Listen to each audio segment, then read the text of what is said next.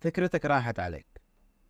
طيب ايش تسوي؟ ما عندك اثباتات، ما عندك ترفع قضية، ما عندك.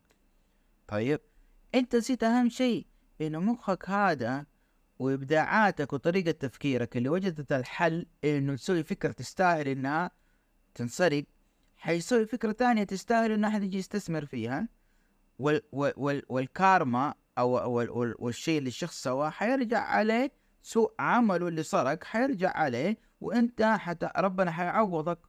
يمكن هذا الظلم اللي جاك في الفكرة الاولى حيجيب لك البركة والنصر في الفكرة الثانية انك تنجح اكتر. انت ثق في الله سبحانه وتعالى، وثق في خطته، لأن خطة الله أحسن من خطتك. وانت مهما سارت الأحداث لا تستسلم ولا تكتئب ولا تتعب، خليك ماسك في انك انت صاحب الفكرة وتقدر تجيب غيرها. شفت؟